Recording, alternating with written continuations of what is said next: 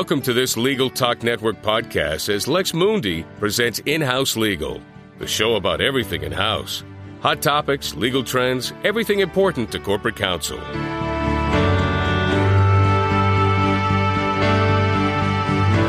Welcome to In House Legal on the Legal Talk Network. I'm your host, Tim Corcoran, Senior Consultant with Altman Weil. At Altman Weil, we provide management consulting services exclusively to legal organizations. As an expert in law firms and corporate counsel relationships, I'm very pleased to partner with Lex Mundi and host In House Legal on the Legal Talk Network. Each month, Lex Mundi presents In House Legal, focusing on you and what's important to you as in house counsel. We take you inside the corporate legal department. Today's topic is learning to cope with the wave of new employment laws and regulations. Joining us today is John Vering with Armstrong Teasdale, Lex Mundi's member firm for Missouri. John is a partner at the firm and leads the employment and labor practice group in the Kansas City office. His practice is primarily in the areas of employment and civil litigation, including employment discrimination, wrongful discharge, wage and hour, OSHA, non compete litigation, and employment counseling. Welcome to the show, John. Glad to be part of the show. Well, also joining us today is Kim Kmentt with Tomkins Industries Incorporated, a global engineering and manufacturing group for industrial, automotive, and building products markets across North America, Europe, Asia, and the rest of the world. Kim represents the Tomkins companies before all federal and state agencies, including the EEOC, the DOL, the OFCCP, NLRB, and OSHA. And she also provides extensive training in employment law for the Tomkins companies. Welcome to the show, Kim. Thank you very much for having me. So, today we're talking about new employment laws and regulations and what in house counsel should know now and in the future. And as we're all well aware, there have been significant numbers of new employment and labor legislative and regulatory initiatives enacted since President Obama took office. So, let's explore a few of these. Now, we're all familiar with the Americans with Disabilities Acts. So, let's talk about can you provide us with a quick overview of the new ADA amendments and how they impact in house counsel? John, let's start with you. Yes, these amendments and the EEOC's proposed regulations interpreting them have substantially expanded the number of employees that are considered to be disabled. The EEOC has done away with the case by case analysis we've been using in the past, and for many types of impairments such as diabetes, epilepsy, uh, the EEOC considers those automatically disa- uh, disabilities mitigating measures are out the window. So, for example, the diabetic whose condition is completely controlled by insulin is now considered to be disabled. A person who has cancer that's in remission is now considered disabled. The definition of regarded as disabled has been expanded. So, if the employer takes adverse action against an employee or an applicant because the employer believes they have some kind of impairment that's not transitory, then there's a violation of the ADA. It's a bit of an overstatement to say that everybody is now considered disabled, but not much of an overstatement. And the reason I say that is the EEOC proposed regulations give examples of what is not a disability, and their examples include the common cold, common influenza, sprained joint, seasonal allergies. So the bottom line is it doesn't take much to be disabled. Kim, how do in house counsel deal with the fact that you now have many more disabled employees than before? Well, um, several things um, that are important to do. Um, and the first one is fairly obvious is you want to make sure that all your HR managers and professionals are recently trained on the new ADA requirements. It's also important to review and revise your ADA policies and forms to eliminate any provisions that might be deemed inconsistent with the new laws. Um, another thing that employers should do uh, that based on the expanded definition of a disability as you've just described, many more people are going to be considered disabled. And previously in the past, we've been able to win um, cases uh, asserting that the plaintiff was not disabled and the case was dismissed that defense is not going to be available um, very much anymore. So, a protected person under the ADA is a qualified person who uh, can perform the essential functions of the position desired or held with or without a reasonable accommodation. It's very important to update your job descriptions and assure that all essential functions are included. That's the starting point for determining whether the person is qualified for the job. Frequently, um, employers have problems uh, with attendance when people are disabled, and I always recommend that um, attendance be listed as an essential function of any position on the job description. And not only um, do I recommend that we have a statement that attendance is an essential function of the position, but also include an uh, expansive uh, explanation of what attendance is required, such as statements that the person must have regular, reliable, consistent, and predictable attendance, and also the ability to work shifts or regular hours, overtime, and weekends. We also want to be prepared to win ADA claims on the merits of legitimate, non discriminatory reasons for any negative action that may be taken against a disabled person. Disabled people can be held to the same performance and conduct standards as non disabled. So, as always, documentation of performance and conduct issues is going to be very, very important. We want to be able to show that if we took adverse treatment against a disabled person, either a termination or um, a warning, um, that the disabled person receives similar treatment to a person with no known disabilities or medical conditions for similar poor performance or for misconduct.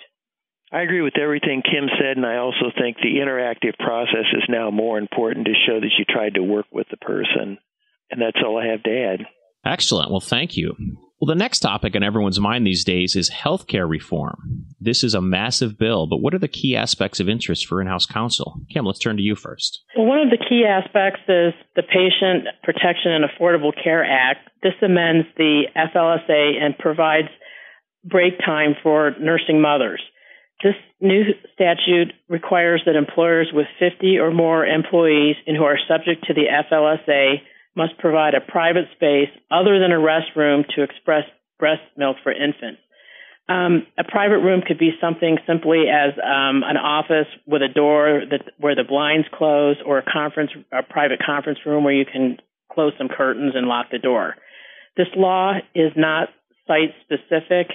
Um, it's not the employers are going to be required to comply if they have 50 or more employees anywhere, not just 50 or more employees at a site.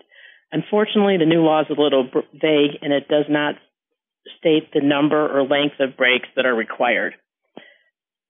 Um, there are some exceptions for uh, having the law apply to employers with 50 employees if the law would impose an undue hardship or significant difficulty or expense in complying and providing um, a place to express breast milk.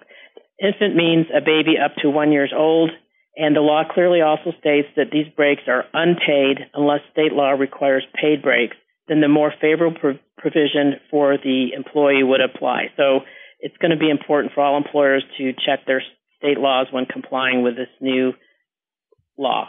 And John, how about some uh, items from your perspective? Well, there, buried in this new health care law is a private cause of action for whistleblowers.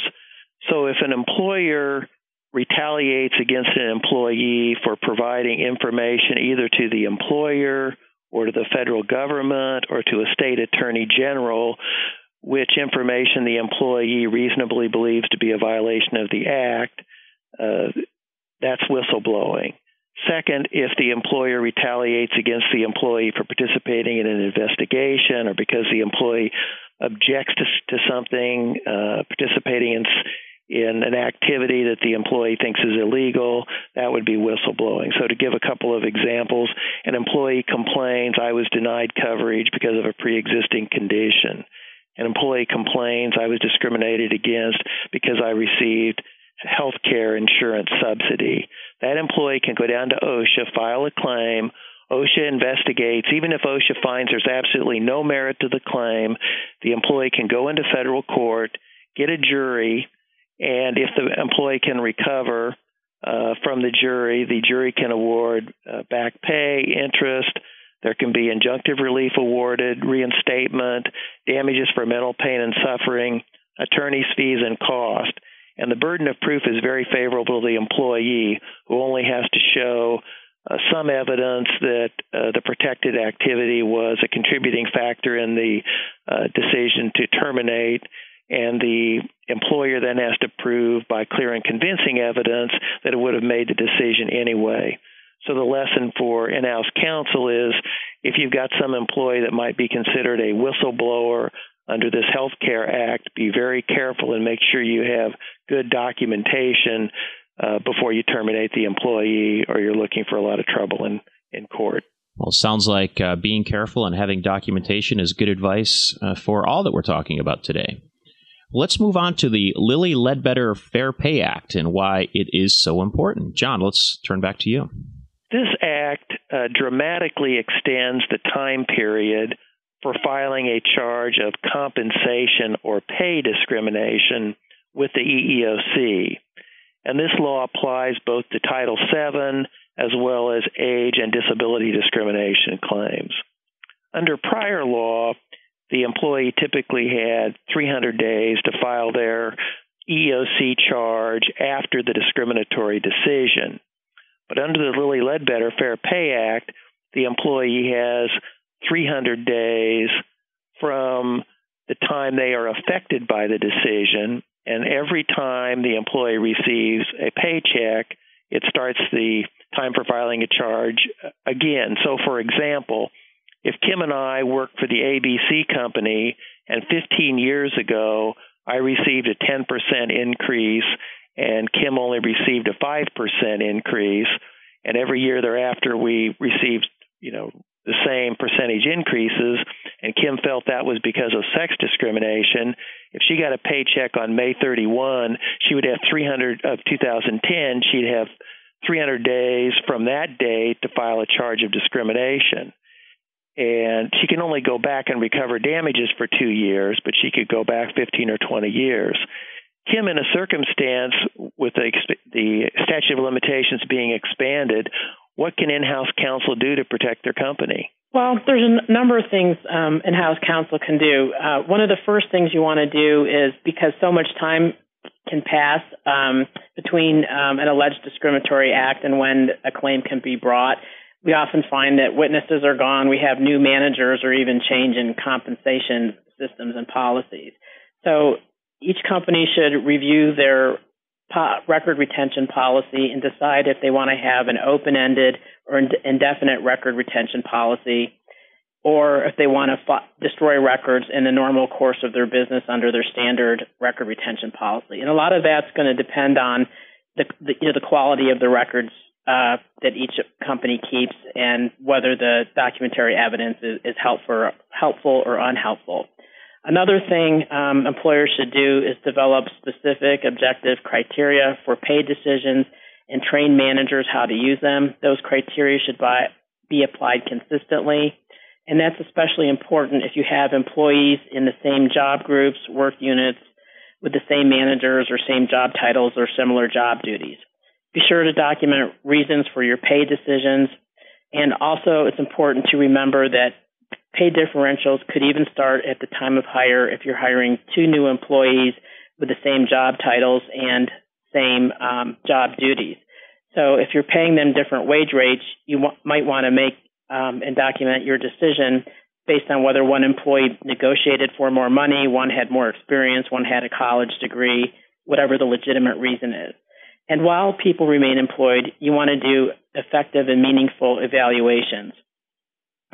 Um, another step that an employer can take is that um, when you make a compensation decision, you might want to have a second level of review by another unrelated manager or by the HR department so supervisors and managers don't have unfettered discretion to make compensation decisions.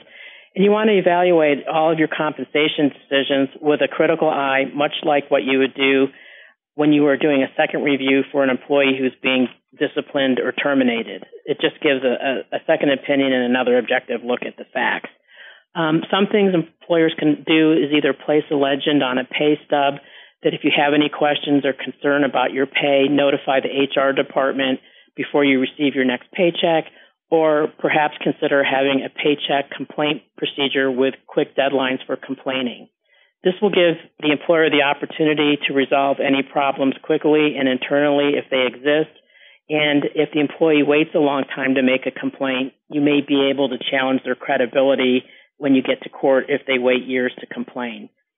A final step employers can take are to conduct periodic self audits to identify any unexplained pay discrepancies based on gender, race, ethnicity, and other protected classes. But be sure that if you conduct such an audit, that you do so under attorney-client privilege. Well, this is fantastic information and some very, very helpful uh, checklists for in-house counsel to work with. Well, let's take a quick break. We'll return with more about new employment laws and how they affect in-house counsel momentarily. Where do you turn when you face legal issues halfway around the world? Lex Mundi, the world's leading association of independent law firms. Lex Mundi's worldwide network of 160 premier law firms in more than 100 countries provides the local market knowledge and on the ground experience you can trust as your business and legal needs transcend borders. Regionally, nationally, and around the world, Lex Mundi offers unlimited solutions to help you meet the challenges of doing business globally.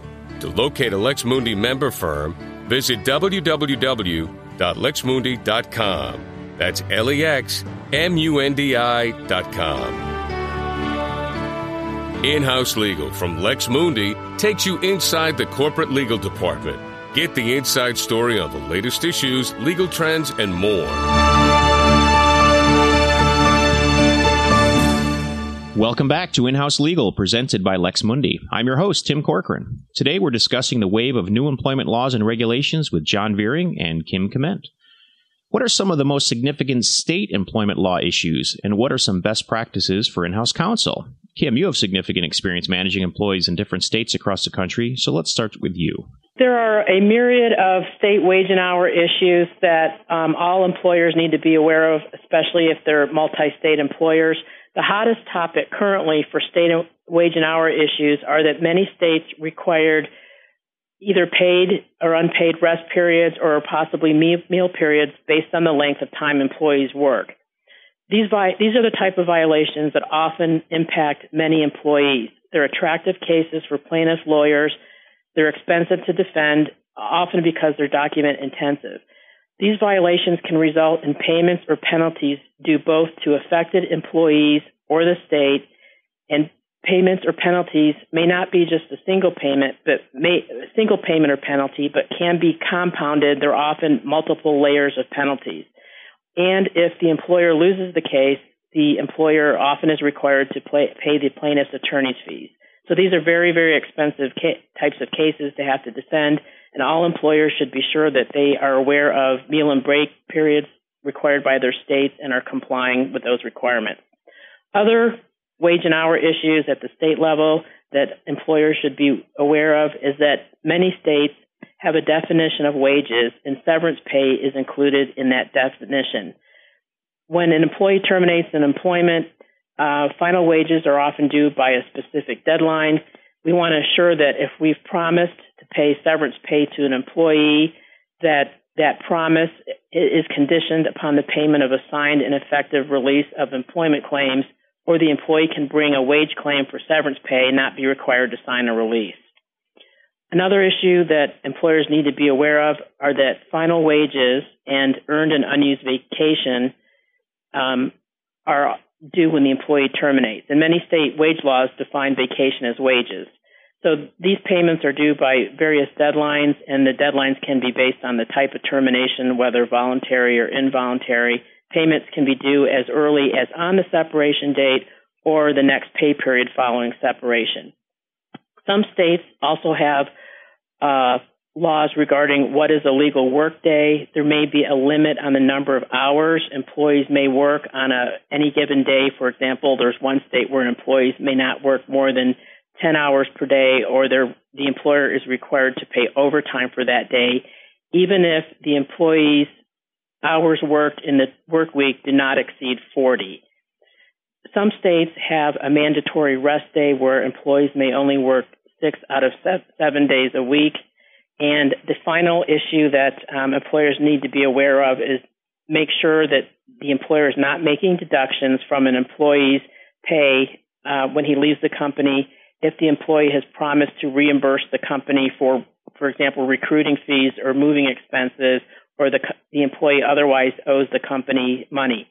In just about every state, written permission is required to deduct payments from an employee's final wages. All of these types of issues can lead to a complaint by the employee to a state agency. The state will come in and audit that particular issue for that employee. They can expand their audit to similar issues for other employees or actually come in and audit any wage and hour issues. These are time consuming, disruptive, and possibly expensive audits to defend. If I could just follow up uh, on some of those points, I, I agree with what Kim said, and I, especially on deductions, I think it's a good practice to have number one, let the employees know in advance what the deductions are going to be from their pay and have them agree to them in writing. Make sure you know the state law because under some states' laws, only certain types of deductions are allowed, even with the employee's permission. If you have, uh, for example, training costs that are by agreement going to be deducted, make sure you're not reducing the employee's pay below the uh, the minimum wage under either federal or state law because that's going to be a problem in most states. I think if there in some of these some state laws are ambiguous and it's always my recommendation that if it's ambiguous as to whether or not you owe the money pay the employee, give the employee the benefit of the doubt, because if you don't, an employee who feels they've been cheated on their final paycheck is likely to go to a, a lawyer, and you face either the uh, class action lawsuit Kim was talking about, or maybe the lawyer doesn't find merit to that claim but asserts a claim for discrimination of some sort. Um, another thing that I think employers should keep in mind if they don't uh, pay the employee the wages that are due on a final paycheck, if that employee has a non compete agreement, a court might conclude that the employer breached the agreement by not paying the employee what is due, therefore, the non compete agreement was no longer valid. One bit of good news for employers from the state law standpoint is that not only is there a federal sort of computer tampering statute, the Computer Fraud and Abuse Act, but many states have their own um, computer tampering statutes. Some are civil, some are criminal. And you need to be careful when employees are leaving that if they're stealing data or taking information, that uh, there are remedies that can be pursued that are statutory to allow you to uh, recover damages for theft of trade secret type information and sometimes to recover your attorney's fees and the expenses of uh, computer reconstruction of data and programs that might be erased by an employee who's upset because he was terminated. Well, this is very helpful. John and Kim, we've touched on legislation primarily that has occurred in 2010. So, what's on the horizon? What, what regulatory changes should in house counsel expect to see in the near future? Let's get a quick overview. John, how about you first? I'm going to start with the National Labor Relations Board. I think we can expect some dramatic changes. Over the last couple of years, the board has had one Democrat and one Republican member, so they've been deadlocked. And on cases they couldn't agree upon, they've just been left hanging, waiting for a decision. So now you have more than 200 pending cases, and the board now consists of three Democrats and one Republican, and the Republican's term expires in August of this year. So, gazing into my crystal ball, I'm going to make these predictions. I believe non employees' rights to access of an employer's property for union organizing activity is going to be expanded. I believe there's going to be some rulemaking to make it easier for unions to organize, perhaps even administratively adopting some provisions of the Employee Free Choice Act that the unions have been unable to get passed in Congress. I believe employers are likely to lose their ability to ban the use of the employer's email system for union organizing. I expect the definition of supervisors to narrow and I believe the new board will extend so called Weingarten rights to give non union employees the right to request that a coworker accompany the employee to an investigative interview if the employee reasonably believes that the interview could result in discipline. Kim, what do you see on the horizon? Well, I'm seeing increased staffing and funding of government um, enforcement agencies, uh, particular, particularly those who handle discrimination complaints. For example, um, focusing on the EEOC for a minute, last year in 2009 their budget was 14 million. In 2010 that budget has been increased for to 23 million. This, these increased budgets mean that the agencies have more staff, they're spending more try, time increasing their staff, and they're increasing their enforcement activities. Um, I've also seen recently that when, a, that when a charge of discrimination is filed, we are getting overreaching requests for records. For example, um, someone might make a complaint for harassment that concerned simply one comment that was addressed properly by the employer, and um, that was kind of the end of the matter. Um, we have received requests for uh, termination information for all employees at that facility with their date of termination, reason for termination, and their uh, gender, race, or national origin. And these things have nothing to do with the original complaint. There's a couple of ways you can handle those overreaching requests for information. You can just respond to the original charge and ignore the request for additional irrelevant information. That does have uh, the possibility of irritating the EEOC and possibly making you subject to a subpoena.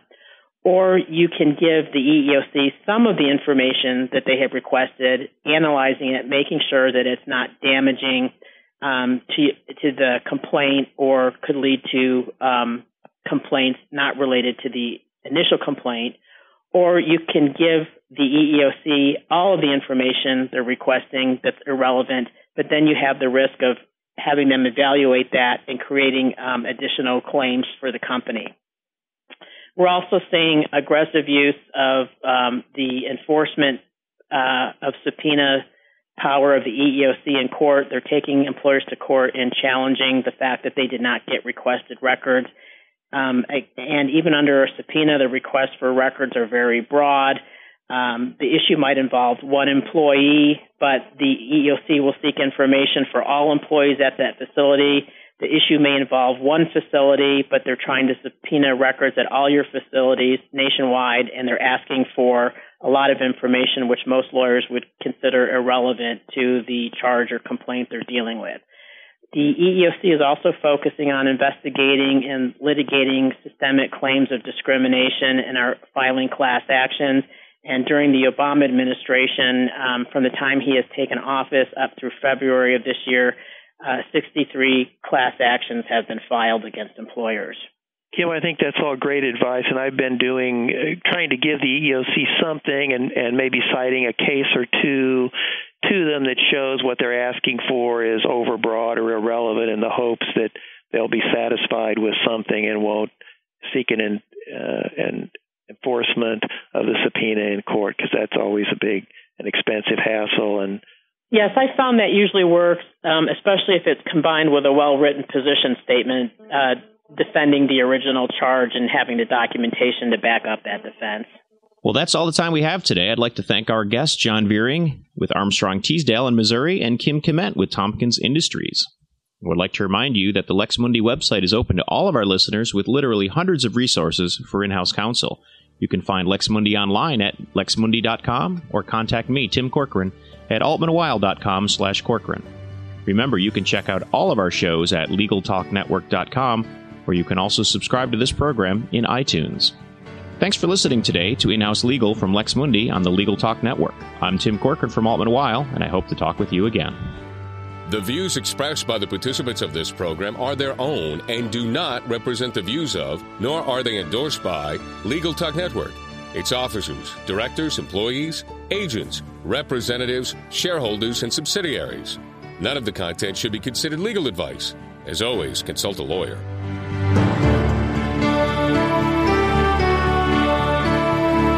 Thanks for listening to In House Legal from Lex Mundi. Join us again next time for more hot topics for the in house lawyer on Legal Talk Network.